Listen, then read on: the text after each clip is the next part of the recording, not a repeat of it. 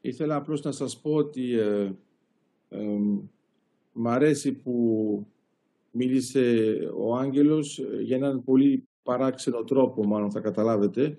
Μένα μου αρέσει όταν έχουμε κάποιον που είναι ειδικός να παίζει με το πόδι, να βάζει γκολ με το κεφάλι. Αλλά αυτή να πει ότι ακόμα και στην μπάλα ήξερε να παίξει με το κεφάλι και βλέπω τώρα ότι βοηθάει και τους μικρούς ανθρώπους και σε αυτό το τομέα.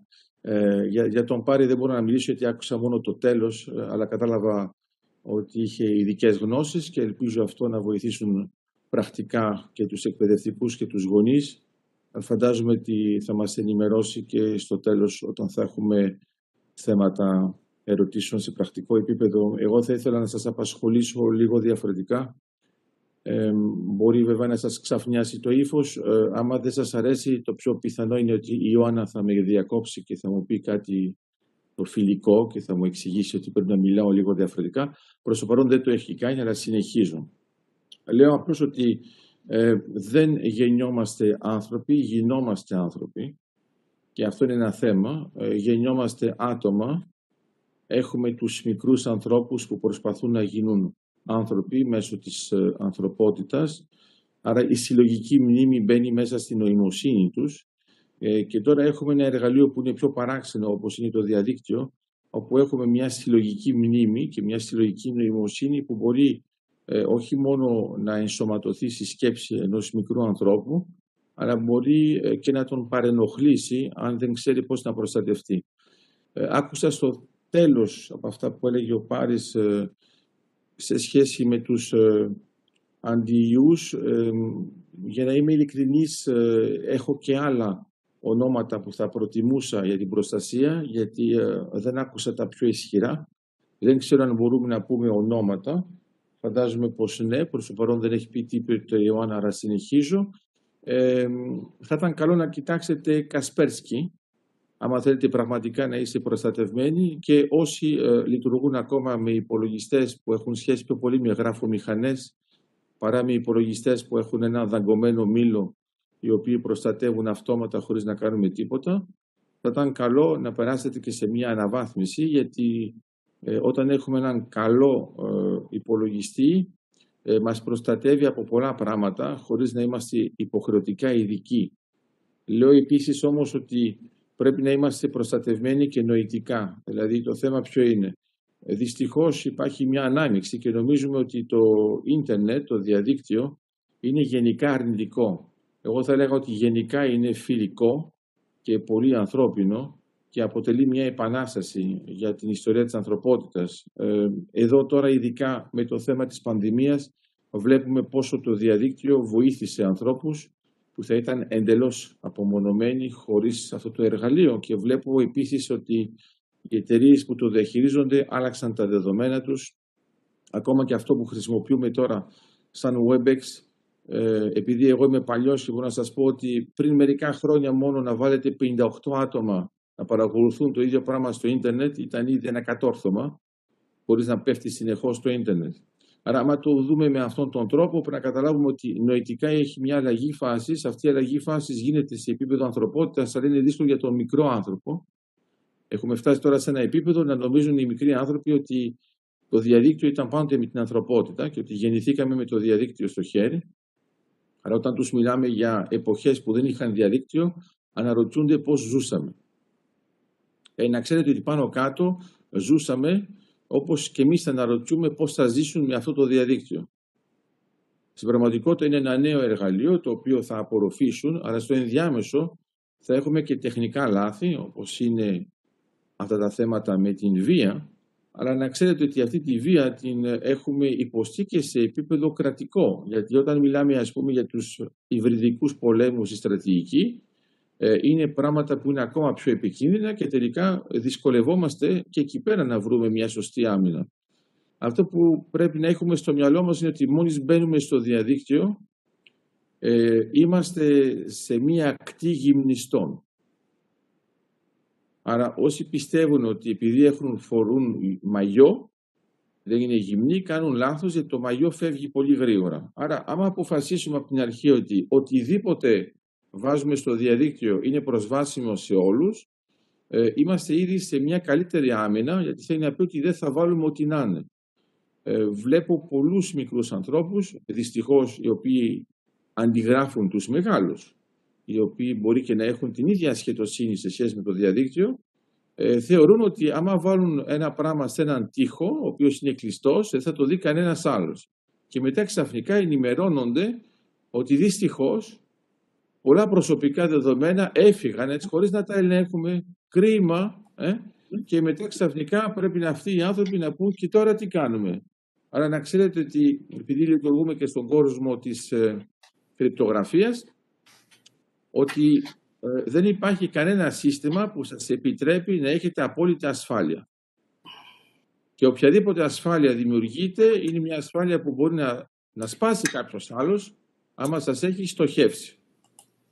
Κατά συνέπεια πρέπει να σκεφτείτε πρώτα απ' όλα ότι δεν υπάρχει γενική ασφάλεια. Από τη στιγμή λοιπόν που μπαίνετε σε αυτή τη διαδικασία, να ξέρετε ότι ε, σε επαγγελματικούς χώρους υπάρχουν υπολογιστές που δεν είναι συνδεδεμένοι στο διαδίκτυο και λειτουργούν ανεξάρτητα για αυτόν τον λόγο. Μόλις ένας υπολογιστής είναι στο διαδίκτυο, μπαίνει σε ένα χώρο όπου υπάρχουν ε, ανώνυμοι δράστες οι οποίοι μπορεί να ενεργοποιηθούν ανάλογα με τους στόχους που έχουν. Ε, μη πιστεύετε τώρα, το λέω πιο πολύ στους γονείς, ότι έχουν έναν ειδικό λόγο να ασχοληθούν ειδικά με το παιδί σας. Απλώς το παιδί σας θα είναι θύμα μιας γενικής τάξης και τάσης η οποία ελέγχει συστηματικά τι γίνεται στο διαδίκτυο. Άρα, από τη στιγμή που δεν ξέρουν πολλά πράγματα και τα παιδιά, ε, θεωρούν με έναν πολύ αθώο τρόπο ότι δεν μπορεί να πάθουν ποτέ τίποτα. Και δυστυχώς η ανωνυμία και των ίδιων των παιδιών, γιατί ας πούμε τους λένε ότι θα ήταν καλό να βάλεις ένα ε, ψευδόνυμο για να μπεις μέσα και δεν καταλαβαίνουν πολλά από αυτά τα παιδιά άμα δεν χρησιμοποιούν συστήματα όπως είναι το TOR, ότι πολύ γρήγορα μπορούμε να εντοπίσουμε ακόμα και τον υπολογιστή στον οποίο βρίσκονται και μας εξηγεί λοιπόν και αυτό το σύστημα ασφάλειας ότι είναι καλό να μην μεγαλώνετε την οθόνη full, γιατί όταν την μεγαλώνετε full την οθόνη σας, όλος καταλαβαίνει και το μέγεθος της οθόνης σας. Ε, φαντάζομαι τώρα ότι φοβηθήκαν ήδη αυτοί που έχουν full την οθόνη τους. Όταν κάνετε αυτή την κίνηση, ήδη δίνετε πληροφορίες. Αλλά αυτό σημαίνει λοιπόν ότι δίνουμε συνεχώς πληροφορίες στους άλλους χωρίς απαραίτητα να ελέγχουμε πώς θα αξιοποιηθούν. Αλλά θα ήταν καλό, ε, βλέπετε ότι παρόλο που εγώ είμαι στη στρατηγική και μαθηματικός, δεν έχω βάλει ένα ψεύτικο φόντο πίσω μου. Ε, θα δείτε ότι στην πραγματικότητα όσοι βάζουν ένα ψεύτικο φόντο, να ξέρετε ότι δίνουν ήδη πληροφορίες πώς βάζουν αυτό το ψεύτικο φόντο. Ενώ θα ήταν καλύτερο να επιλέξετε ένα δωμάτιο το οποίο είναι πιο ουδέτερο και θα δείτε ότι ακόμα και οι τρομοκράτες δεν βάζουν ψεύτικο φόντο, βάζουν ένα ουδέτερο δωμάτιο. Μάλλον είναι πιο αποτελεσματικό. Άρα λέω απλώς ότι άμα το σκεφτούμε με αυτόν τον μη ορθολογικό τρόπο, θα δούμε ότι ένας τρόπος να προστατευτούμε είναι να είμαστε προετοιμασμένοι νοητικά ότι δεν υπάρχει προστασία. Όχ, βλέπω η Ιωάννα που μου λέει κάτι. Ναι, Ιωάννα. Είπα κάτι Όχι, που κατά, δεν... λάθος, κατά λάθος το πάτησα, τίποτα. Α, Παναγία μου. Άμα είναι και κατά λάθος, τότε δεν μπορώ να το προβλέψω αυτό. Λοιπόν, λέω απλώς, πάνω, άμα την επόμενη φορά ξαναγίνει κατά λάθος, θα θεωρώ ότι κάποια σημασία έχει αυτό το κατά λάθος. Λέω απλώς ότι ε, νοητικά... Προσπαθούσα να βάλω κάποιον όχι, όχι, ε, αγάπη μου, βάλε όποιον θες, ακόμα και τους ανώνυμους, εγώ είμαι προστατευμένος. Όπως λένε... Να είστε για... καλά δάσκαλε, συνεχίστε. Άρα, όπως λέμε και για άλλες σχέσεις, καλό είναι να βγαίνεις καλυμμένος, αλλά να ξέρετε ότι ακόμα και καλυμμένος μερικές φορές τρυπάει το κάλυμα. Άρα ας ξέρετε καλύτερα ότι δεν υπάρχει απόλυτο κάλυμα. Για την προστασία τώρα λέω ότι προστατεύουμε τους μικρούς ανθρώπους ή τους μεγάλους. Και εμένα μου άρεσε γιατί ο, ο Άγγελος έκανε μια πονηρή διευκρίνηση, θα την αξιοποιήσω, και λέω, ε, γιατί πιστεύετε ότι τα παιδιά θα εμπιστευτούν ανθρώπους που κατά μέσο όρο θεωρούν ότι είναι άσχετοι με την πληροφορική, εφόσον είναι πιο μεγάλοι, ειδικά για το διαδίκτυο. Θα δίνω ένα παράδειγμα για να καταλάβετε ότι το παίρνω με χιούμορ. Ε, είστε ένας ενήλικας, αγοράζετε ένα νέο κινητό, δεν ξέρετε ακριβώς πώς λειτουργεί και το δίνετε στο παιδί σας, το οποίο δεν το έχει δει ποτέ στη ζωή του και μετά από μερικά δευτερόλεπτα και μερικά λεπτά αρχίζει να σας εξηγεί πώς λειτουργεί το κινητό σας. Μετά, σε αυτό το παιδί που ξέρει ότι είστε εντελώς άσχετος, του λέτε να προσέχει το διαδίκτυο. Ε, μάλλον πιο συχνά μπορεί ένα παιδί να προσέξει τον γονέα παρά ο γονέας το παιδί, ειδικά για θέματα πληροφορικής. Και αυτό είναι ένας τομέας που είναι πολύ παράξενος και τώρα βλέπετε τις επιπτώσεις. Στην πληροφορική γινόμαστε πολύ γρήγορα γέροι. Επειδή ο τομέας αλλάζει πολύ γρήγορα, να ξέρετε ότι ακόμα και όταν κάνουμε εμείς τα μαθήματα πληροφορικής, όταν τους μιλάω για πιο παλιές γλώσσες, μου λένε Μα υπήρχαν αυτές οι γλώσσες; Ε, και έχουν πλάκα, γιατί είναι γλώσσες που υπήρχαν πριν 10 χρόνια. Αλλά στην πληροφορική τα πράγματα πάνε εκθετικά. Επειδή πάνε τόσο γρήγορα, ε, πολύ γρήγορα γερνάμε και ανοίγουμε σε άλλες εποχές. Άρα πρέπει να το έχουμε στο μυαλό μας ότι πιο σημαντικό δεν είναι να έχουμε πολλές γνώσεις, αλλά να προσαρμόζομαστε στα νέα δεδομένα. Τα νέα δεδομένα τώρα είναι ότι ε, κατά παράδοξο τρόπο έχουμε πιο πολύ προστασία στο διαδίκτυο. Σας υπενθυμίζω ότι ε, πριν μερικές δεκαετίες ακόμα και οι ειδικοί έλεγαν ότι δεν μπορεί να περάσει ιός από διαδίκτυο. Ε, έχουμε και δημοσιεύσεις. Ε, ενώ καταλάβατε τώρα όσοι έχετε έναν υπολογιστή ότι είναι πολύ σπάνιο να μην έχετε καθόλου ιό. Δηλαδή μιλάω για δούριο ύπο κτλ. Άρα από τη στιγμή που το ξέρετε αυτό, το που έχει σημασία είναι κατά πόσο εμείς είμαστε ανθεκτικοί σε αυτές τις επιθέσεις. Άρα το ερώτημα τώρα που ακούω συχνά και στον χώρο αυτό είναι πώς μπορεί το παιδί να μην πέσει ε, εμείς στη στρατηγική ασχολούμαστε πιο πολύ με το πώς μπορεί το παιδί να σηκωθεί εφόσον έπεσε.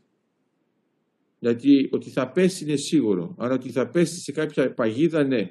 Το θέμα είναι ότι ε, με έναν πολύ αθώο τρόπο οι γονείς θέλουν τα παιδιά τους να μην πέσουν σε μια παγίδα.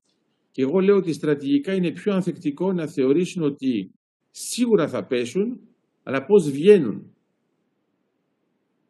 Για μένα αυτό είναι πιο αποτελεσματικό, γιατί πρέπει να δουν τις πρώτες ενδείξεις και να κάνουν και οι ίδιοι μια διάγνωση ότι μάλλον ε, έχουν μπει σε μια συζήτηση με κάποιον ανώνυμο, θεωρώντας ότι είναι ένας καλός άνθρωπος και κάνουν ένα τεχνικό λάθος γιατί δεν έχουν διασταυρώσει απολύτως τίποτα. Άρα λέω το εξής. Όταν είμαστε εμείς προετοιμασμένοι νοητικά να αντικρούσουμε κάποιον που μπορεί να μας βλέπει αρνητικά, ο εγκέφαλός μας λειτουργεί διαφορετικά. Ε, το βλέπετε ειδικά από το νεοκορτέξ, άρα το πιο εξελιγμένο μέρος του εγκεφάλου. Είναι καλό όμως να περνάμε μερικές φορές και στο ερπετικό που είναι αυτό που μας παρέχει ασφάλεια σε πολύ επικίνδυνη φάση. Το θέμα είναι ότι οι μικροί άνθρωποι όταν είναι στο διαδίκτυο κατά μέσο όρο είναι εντελώς σε μια φάση χαλαρότητας θεωρώντας ότι τίποτα δεν μπορεί να τους συμβεί. Το πρόβλημα είναι ότι συμβαίνει σε όλους, ακόμα και το φαινόμενο της ίωσης, και αυτό σημαίνει ότι πρέπει να είμαστε προετοιμασμένοι. Άρα βλέπω ας πούμε και στον τομέα της πληροφορικής κάποιος που έχει δεχτεί μια επίθεση αμέσως αγχώνεται για το τι έκανε σήμερα ενώ μπορεί την επίθεση να την έχει δεχτεί εδώ και ένα μήνα. Και απλώς έχει κολλήσει με ένα δούρεο ύπο ο οποίος έχει ενεργοποιηθεί πιο μετά. Πρέπει λοιπόν να σκεφτούμε το εξής εμείς πώς προετοιμάζουμε τους μικρούς ανθρώπους να πέσουν πρώτον και να πέσουν καλά και στη συνέχεια να σηκωθούν. Επειδή ε, άκουσα τον Άγγελο να μιλάει για τον αθλητισμό, νομίζω ότι υπάρχουν και οι πολεμικές τέχνες. Δεν υπάρχει καμία πολεμική τέχνη που σας διδάσκει πώς να μην πέσετε, αλλά όλες σας διδάσκουν πώς να πέσετε καλά χωρίς να χτυπήσετε και πώς να ξανασηκωθείτε λέω ότι όταν σκεφτόμαστε με αυτόν τον τρόπο, καταλαβαίνουμε ότι σίγουρα η καλύτερη άμυνα είναι η επίθεση, όπως έλεγε ο Ναπολέον, αλλά είναι καλό να σκεφτόμαστε ότι η καλύτερη επίθεση δεν είναι η άμυνα, είναι η αντεπίθεση. Άρα, άμα έχουμε σοβαρά εργαλεία, τα οποία μας επιτρέπουν όταν μπαίνουμε στο διαδίκτυο να βλέπουν πού είμαστε, να βλέπουν πώς προστατευόμαστε, να έχουμε μια ασπίδα, να βλέπουμε επίσης ότι άμα κάποιος χτυπήσει τον υπολογιστή να είναι πρώτα σε ένα φαινόμενο καθρέφτη και να μην μπορεί να χτυπήσει τον φυσικό υπολογιστή αλλά τον ψηφιακό και να καταλάβουμε ότι το ψηφιακό μας βοηθάει για να προστατεύσουμε το μηχανικό. Γιατί είναι αυτό το κομμάτι που άκουσα από τον Πάρη με χαρά, ότι όντως το πρόβλημα ποιο είναι, είναι ότι σιγά σιγά οι μικροί άνθρωποι θεωρούν ότι ο φυσικός κόσμος είναι ψηφιακός, ενώ στην πραγματικότητα ο ψηφιακός κόσμος είναι φυσικός.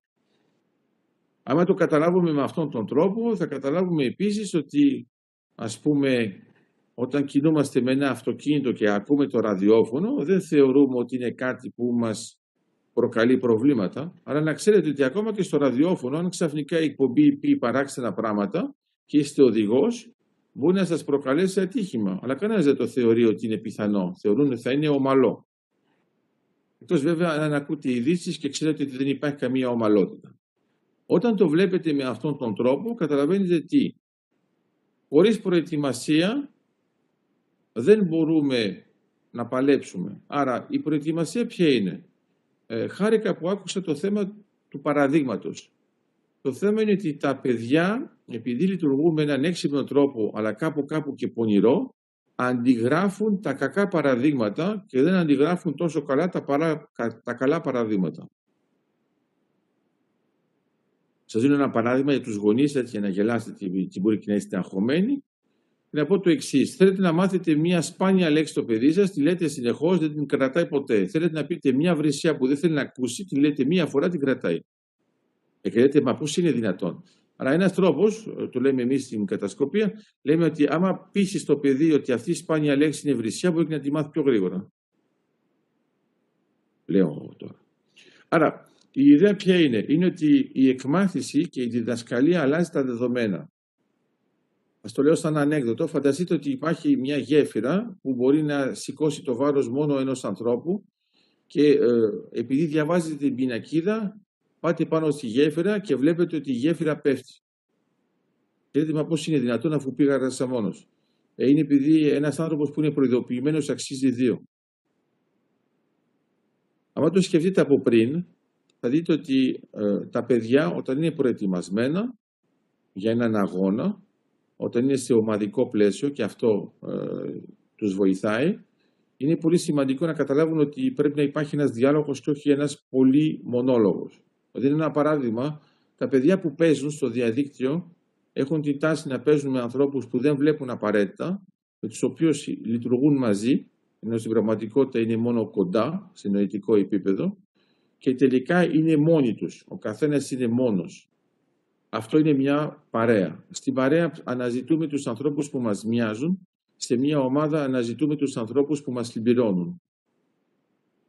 Άρα επειδή κάναμε και αναφορά στο ποδάσφαιρο, ε, δεν θα δείτε ποτέ 11 τερματοφύλακες να παίζουν σε ένα γήπεδο, αλλά μπορεί να δείτε 11 τερματοφύλακες να κάνουν παρέα. Γιατί μόλι θα μπουν στο γήπεδο, ένας θα μπορεί να είναι τερματοφύλακας, οι άλλοι δεν θα έχουν δικαίωμα να αγγίξουν με το χέρι την μπάλα, εκτός βέβαια αν είναι έξω. Λέω λοιπόν ότι άμα το σκεφτούμε, ο καθένας έχει τον ρόλο του. Τώρα πάνω κάτω, εγώ τι βλέπω.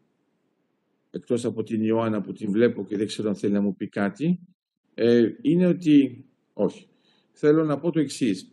Εμείς θεωρούμε συνήθως τώρα ότι ως ενήλικοι είμαστε πιο προετοιμασμένοι να αντιμετωπίσουμε τα προβλήματα του διαδικτύου. Να ξέρετε ότι αυτό εγώ το θεωρώ χιούμορ. Ε, οι περισσότεροι πιο μεγάλοι ε, λειτουργούν λιγότερο με το διαδίκτυο από τους πιο μικρούς. Το θέμα είναι ότι όταν λες ένα μικρό μη κάνεις αυτό, είναι πάρα πολύ απλό. Μόλις θα έχετε φύγει από τον υπολογιστή θα είναι το πρώτο πράγμα που θα δοκιμάσουν. Άρα νομίζω ότι είναι καλό να δοκιμάζουμε μαζί νομίζω ότι είναι καλό να δοκιμάζουμε και ένα σύστημα όπως είναι το TOR, το οποίο μας επιτρέπει να είμαστε εντελώς σε ένα πλαίσιο ανώνυμο, ενώ νομίζω ότι μπορεί πολλοί γονείς να μην είναι έτοιμοι να κάνουν αυτό το πείραμα. Γιατί αυτό αποφεύγει να δώσετε οποιαδήποτε πληροφορία για την παρουσία σας σε έναν χώρο.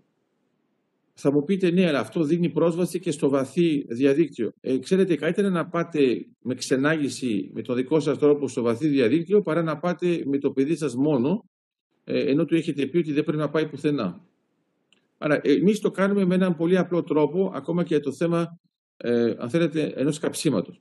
Λέτε συνήθως στα παιδιά σας, προσοχή, μην αγγίξεις αυτό, θα καείς. Ελπίζω να ξέρετε όλοι ως γονείς, τουλάχιστον εκτός από τους πολύ νέους γονείς, ότι το πρώτο πράγμα που θα κάνει το παιδί είναι ότι μόλις θα φύγετε θα δοκιμάσει αν καίει. Κλασικό.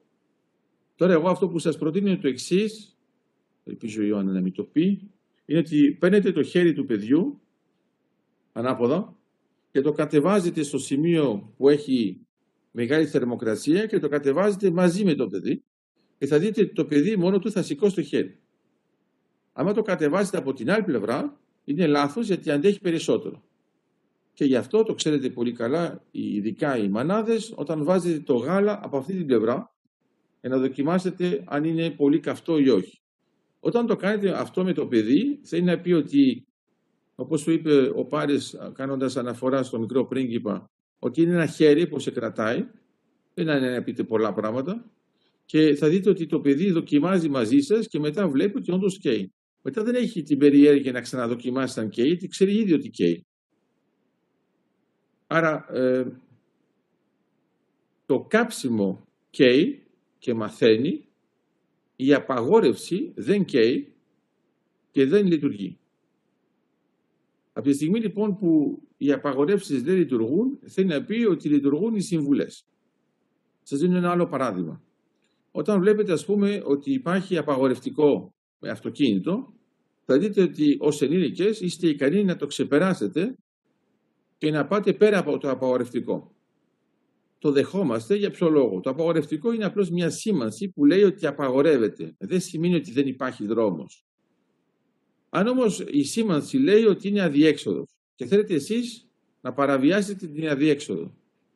Ε, σε κάποια φάση θα πείτε ποιος βλάκας έχει βγάλει αυτή την πινακίδα και εγώ τώρα είμαι μπροστά σε έναν τοίχο. Και προσπαθώ να πω, η πινακίδα που γράφει αδιέξοδος είναι πιο θεμελιακή από αυτή που γράφει απαγορευτικό. Γιατί λέει ότι εκεί δεν μπορείς να κάνεις τίποτα. Και ρωτάω τώρα, όταν λέτε στα παιδιά σας να μην κάνουν κάτι, χρησιμοποιείτε την πινακίδα με την αδιέξοδο ή με το απαγορευτικό; Εγώ αυτό που προσπαθώ να σας πω είναι ότι στη στρατηγική εντοπίζουμε την αδιέξοδο και δεν κοιτάζουμε τα απαγορευτικά γιατί ξέρουμε ότι όλα μπορούν να παραβιαστούν. Αλλά όταν κάποιος ας πούμε σας λέει μη βάζετε το κεφάλι σας έξω από το παράθυρο του τρένου, σας το λέει γιατί γίνεται.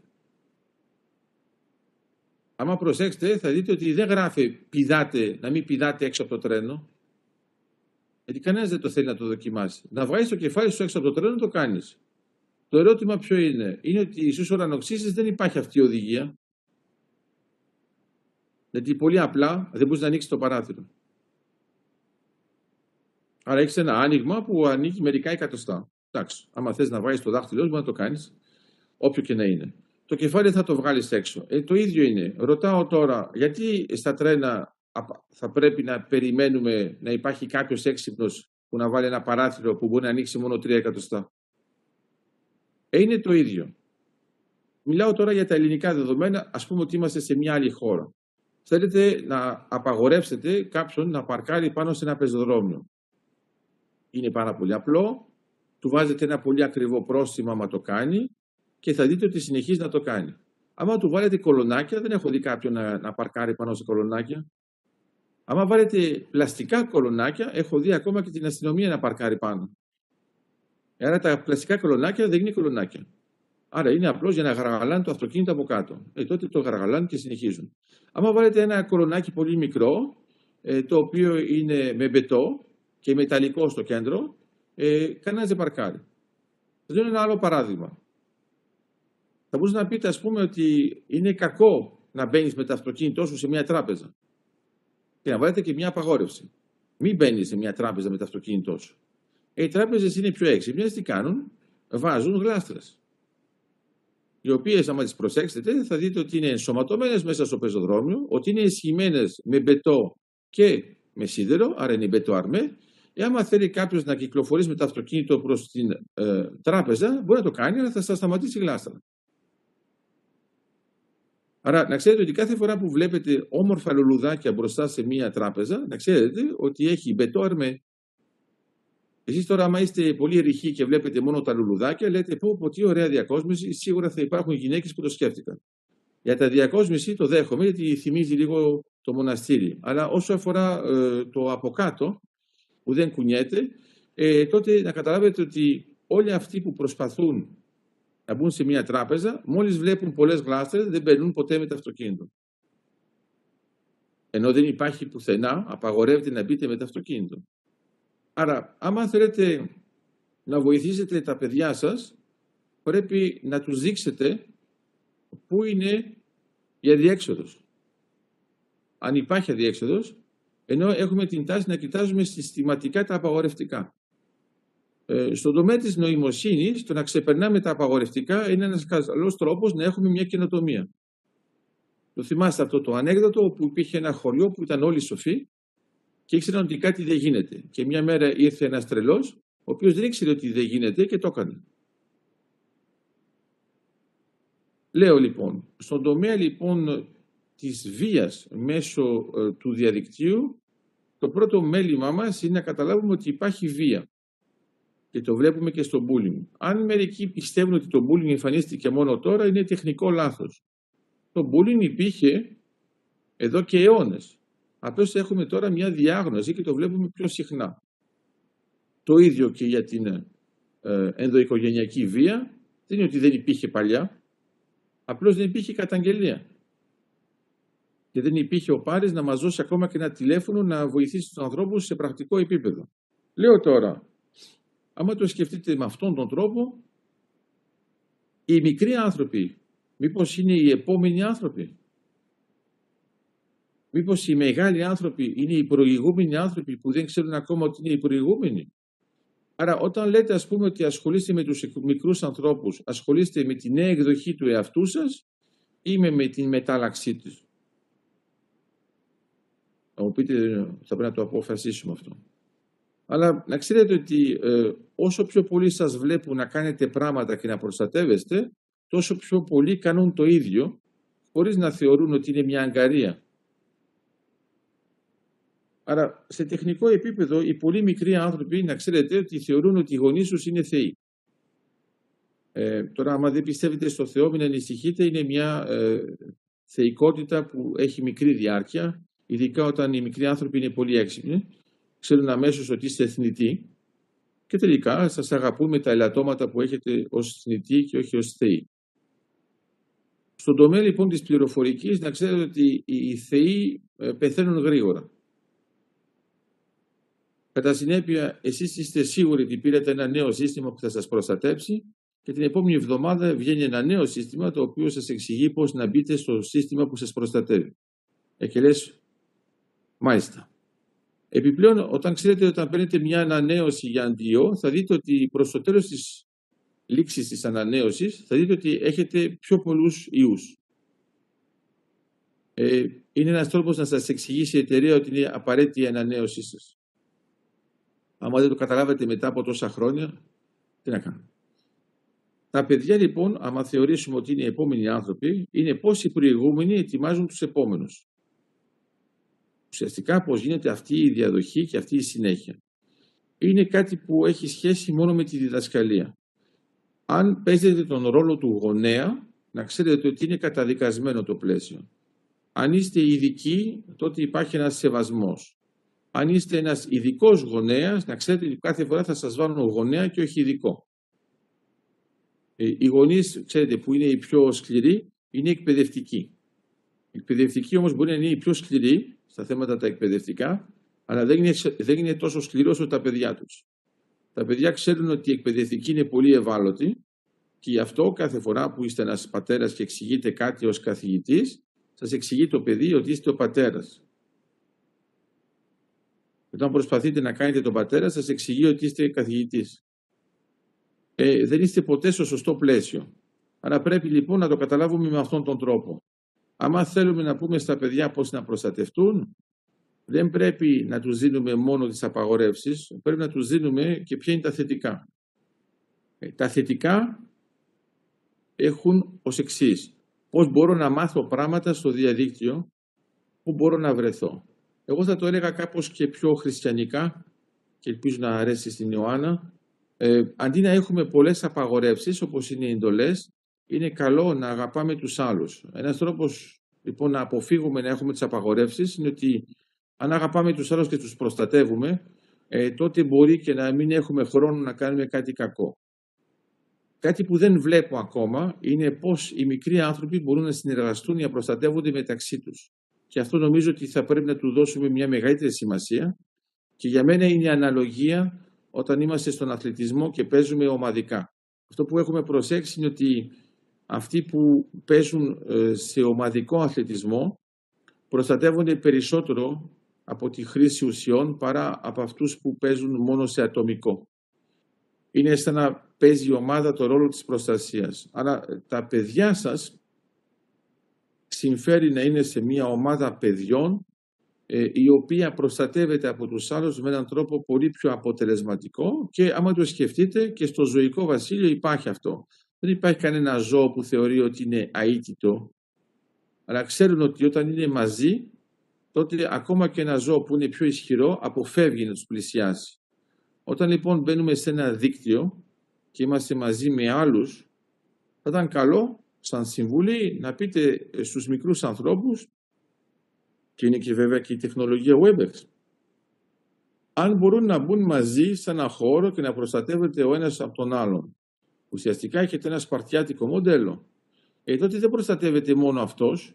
Μπορεί μόλις βλέπει ένα παιδί ότι κάποιος πέφτει σε μια παγίδα να τον βοηθήσει. Αυτό θα έχει ενδιαφέρον σαν προσέγγιση γιατί είναι μια ομαδικότητα που προέρχεται από τους μικρούς ανθρώπους οι οποίοι μαθαίνουν πώς να προστατεύεται ο ένας από τον άλλον αλλά και πώς να προστατεύονται όλοι μαζί από τους άλλους. Και δυστυχώς όπως το ξέρετε συνήθως αυτοί που προσπαθούν να χτυπήσουν τους μικρούς είναι μεγάλοι άνθρωποι ή βέβαια είναι το τοπικό μπορεί να είναι μια αντιπαράθεση η οποία γίνεται ψηφιακή και μπορεί να πάρει ε, άλλα μεγέθη. Αλλά στην πραγματικότητα είναι ότι αυτό που βλέπουμε εμείς είναι ότι αυτοί που δέχονται βία είναι αυτοί που είναι απομονωμένοι. Σε μια ομάδα δεν είσαι απομονωμένος. Είσαι μαζί με τους άλλους. Άρα εγώ νομίζω ότι πρέπει να μάθουμε πρώτα στα παιδιά πώς να είμαστε μαζί και όχι κοντά. Διότι είμαστε συνεχώς κοντά και θεωρούν και οι γονείς ότι πρέπει να είμαστε κοντά στα παιδιά ενώ εγώ λέω ότι πρέπει οι γονείς να είναι μαζί με τα παιδιά. Και ένας τρόπος να είναι μαζί είναι να αναδείξουν το ανθρώπινο στοιχείο. Έχουμε την τάση λοιπόν με τους μικρούς ανθρώπους και τους μεγάλους ανθρώπους να θεωρούμε ότι υπάρχουν οι μικροί και οι μεγάλοι. Όταν κάνουμε αυτό, κόβουμε το ανθρώπινο στοιχείο. Και λέω, άμα αναδείξουμε το ανθρώπινο στοιχείο και αναδείξουμε το γεγονός ότι έχουμε αυτό το κοινό και η διαφορά μας είναι απλώς θέμα χρόνου. Άμα έχουμε αυτό το κοινό πρέπει να μιλάμε ως άνθρωποι σε ανθρώπους, ως προηγούμενοι σε επόμενους και όχι ως μεγάλοι τους μικρούς. Γιατί ένας μικρός γίνεται γρήγορα μεγάλος, ένας μεγάλος γίνεται γρήγορα υπέρικας στον τομέα της πληροφορικής. Αν όμως συνεργάζονται, και αυτό νομίζω ότι είναι μια λέξη κλειδί, αν υπάρχει συνεργασία μπορεί να υπάρχει ακόμα και συνέργεια. Εγώ νομίζω ότι είναι καλό π.χ. όπως το κάνουμε τώρα ε, να έχουμε συναντήσεις με μεγάλους αλλά θα ήταν καλό, το λέω ειδικά στην ε, Ιωάννα ε, που είναι από τους υπεύθυνους ε, έχετε σκεφτεί να κάνουμε ακριβώς το ίδιο μόνο με μικρούς ανθρώπους οι οποίοι να συνομιλούν με τον τρόπο που πρέπει να διαχειριστούν την άμυνά τους στο διαδίκτυο; Έχετε σκεφτεί ότι είναι κάτι που θα έκαναν με μεγάλη χαρά αν έβλεπαν το όφελος από την αρχή ή θεωρείτε ότι μόνο εμείς μπορούμε να τους εξηγήσουμε τι πρέπει να κάνουν οι μικροί. Εγώ αυτό που προσπαθώ να κάνω με τους μαθητές είναι να τους μάθω πώς να επιβιώνουν σε ένα περιβάλλον με αντίξωες συνθήκες όταν έχουν συμμαθητές. Δεν προσπαθώ ποτέ να τους μάθω πώς επιβιώνουν μόνοι τους. Άρα, άμα το δούμε με αυτόν τον τρόπο, νομίζω θα ήταν καλό να οργανωθούν, όπως γίνεται και αυτό το συνέδριο, να οργανωθούν συνέδρια τα οποία να έχουν έναν ενεργό ρόλο οι μικροί και θα έχει ενδιαφέρον να δείτε και πώς μπαίνουν στο διαδίκτυο ποια επιλογή θα κάνουν για να είναι μαζί και μπορεί βέβαια και να είναι και οι γονείς, να είναι παρόντες, δεν έχουμε θέμα.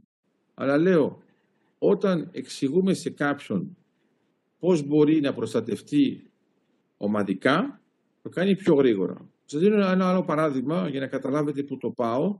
Ε, σε κάποια φάση με είχαν καλέσει σε ένα σχολείο στη Θεσσαλονίκη όπου έβλεπαν ότι τα παιδιά συστηματικά κατέστρεφαν τα βιβλία και ε, ζωγράφιζαν πάνω στα οικαστικά των βιβλίων ακόμα και στους πίνακες.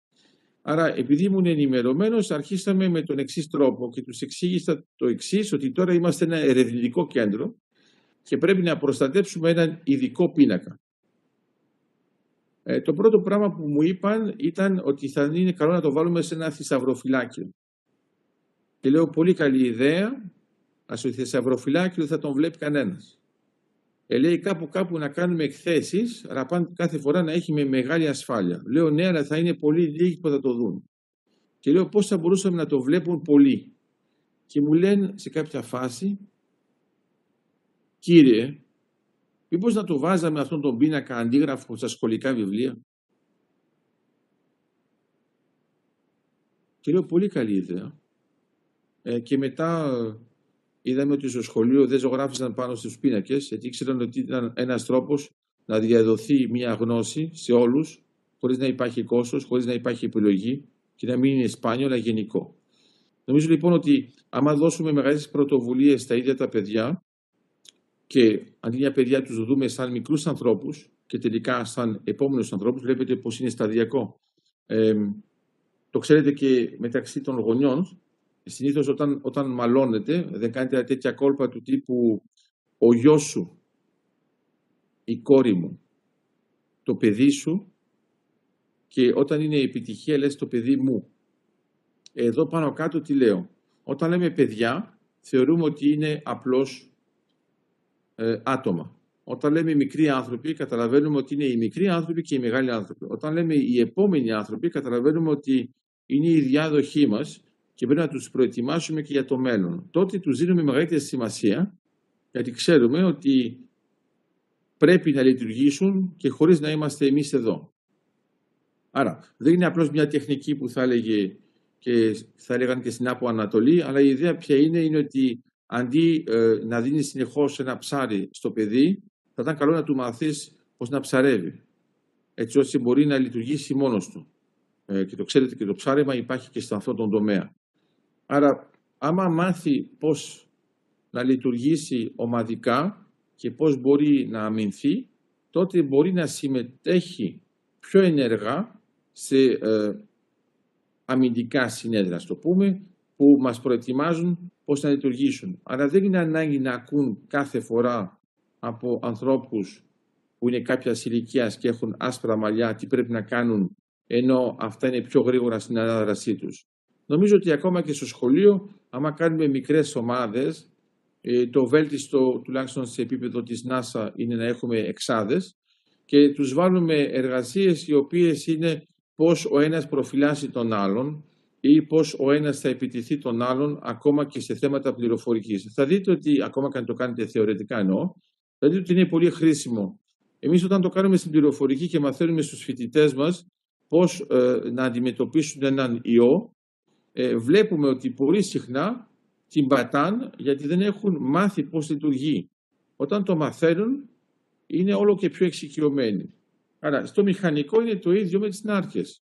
Ε, είναι πολύ δύσκολο να πεις σε κάποιον θα περπατήσεις ελεύθερα πάνω σε ένα ναρκοπαίδιο και δεν θα να την αχτείς ποτέ. Ενώ είναι πολύ εύκολο να του μάθεις να χρησιμοποιεί μια βελόνα, να βλέπει πού είναι αυτή η νάρκη, να την αφοπλίζει και στη συνέχεια να συνεχίζει. Άμα ξέρει ότι περπατάει στην ναρκοπαίδιο, περπατάει με έναν τρόπο πολύ διαφορετικό. Είναι το ίδιο που κάνουμε στην ορειβασία. Στην ορειβασία λέμε ότι όταν έχουμε τέσσερα μέλη, τα τρία πρέπει πάνω να κρατάνε κάτι όταν μετακινείται το τέταρτο. Ε, όταν είμαστε σε μια κανονική ζωή δεν το κάνουμε αυτό. Έχουμε περισσότερα ατυχήματα σε μια κανονική ζωή παρά στην ορειβασία. Η ιδέα λοιπόν είναι ότι η ασφάλεια παρέχει κίνδυνο ενώ ο κίνδυνος παρέχει ασφάλεια. Όταν ε, είμαστε σε εγρήγορση, ξέρουμε ότι μπορεί να υπάρχει ένας κίνδυνος, τότε προσέχουμε πώς θα το διαχειριστούμε. Θα δίνω ένα παράδειγμα. Όταν είστε ε, σε εντελώς ελεύθερο πλαίσιο και μπαίνετε σε ένα εστιατόριο και σας λένε καθίστε όπου θέλετε. Δεν νομίζω να κάθεστε αυτόματα σε μια αγωνία με πρόσβαση σε μια δεύτερη πόρτα να έχετε access σε ένα παράθυρο και να είστε ήσυχοι. Νομίζω ότι κάθεστε όπου να είναι. Ε, το θέμα είναι ότι όταν υπάρχει μια απόπειρα σε ένα εστιατόριο, εκεί που καθίσετε όπου να είναι, είστε από τα πρώτα θύματα. Άρα, όταν λοιπόν καθόμαστε στον υπολογιστή ως μικροί άνθρωποι και δεν έχουμε καμία προετοιμασία και απλώς έχουμε απαγορευμένα, είναι πάρα πολύ απλό. Ε, την πατάμε με την πρώτη ευκαιρία ότι κανένας δεν μας προειδοποιήσει πώς λειτουργούν αυτά τα πράγματα. Ενώ άμα ξέρουμε από μόνοι μας πώς να λειτουργήσουμε, επειδή έχουμε δει σε πρακτικό επίπεδο πώς λειτουργεί αυτή η αντιμετώπιση, τότε είμαστε πιο ανθεκτικοί και πέφτουμε σε λιγότερες παγίδες. Όταν πέφτουμε σε μια παγίδα δεν εγκλωβιζόμαστε, απεγκλωβιζόμαστε πολύ γρήγορα, γιατί υπάρχει μια απαγκίστρωση σε επίπεδο στρατηγικής και βλέπουμε την εικόνα διαφορετικά. Άρα όπως ε, άκουσα λοιπόν στην αρχή τον Άγγελο ότι είναι καλό να έχουμε και αθλητισμό, νομίζω ότι είναι καλό να έχουμε πρόσβαση και σε στρατηγικά παίγνια. Είναι καλό ε, να έχουμε μερικές γνώσεις, γνώσεις, όχι απαραίτητα να κάνουμε πολεμικές τέχνες, οι οποίες μας επιτρέπουν να αντιμετωπίσουμε δύσκολες συνθήκες με έναν έξυπνο τρόπο, με αποφασιστικότητα και με αποτελεσματικότητα. Αν τα συνδυάσουμε όλα αυτά μαζί, τότε μπορούμε να βρούμε λύσεις οι οποίες να αντέχουν τις επιθέσεις και αυτό είναι το πιο σημαντικό για να έχουμε μια ζωή η οποία να είναι απόλαυση και όχι μόνο μαρτύριο. Γιατί όλος ο στόχος που έχουμε για όλα αυτά που συζητάμε είναι ότι το διαδίκτυο είναι μια πρόσβαση στη γνώση. Απλώς πρέπει αυτή η πρόσβαση να μην έχει και απώλειες, οι παράπλευρες απώλειες εννοώ, και πρέπει αυτή η πρόσβαση να δημιουργεί χαρά και απόλαυση. Αν μπορούμε να το κάνουμε αυτό, γίνεται μόνο και με προετοιμασία. Δεν μπορεί να γίνει εκ των υστέρων. Άρα ακόμα και όταν θέλουμε να απολαύσουμε κάτι, πρέπει να το προετοιμάσουμε. Και αυτή η προετοιμασία είναι νοητική και δεν είναι απλώς ε, μια ακολουθία από απαγορευμένα στοιχεία.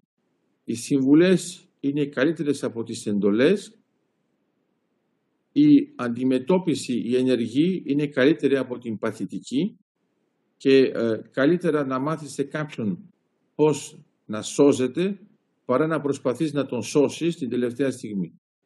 Αυτά ήθελα να σας πω. Ελπίζω να μην ξεπέρασα το ωράριο.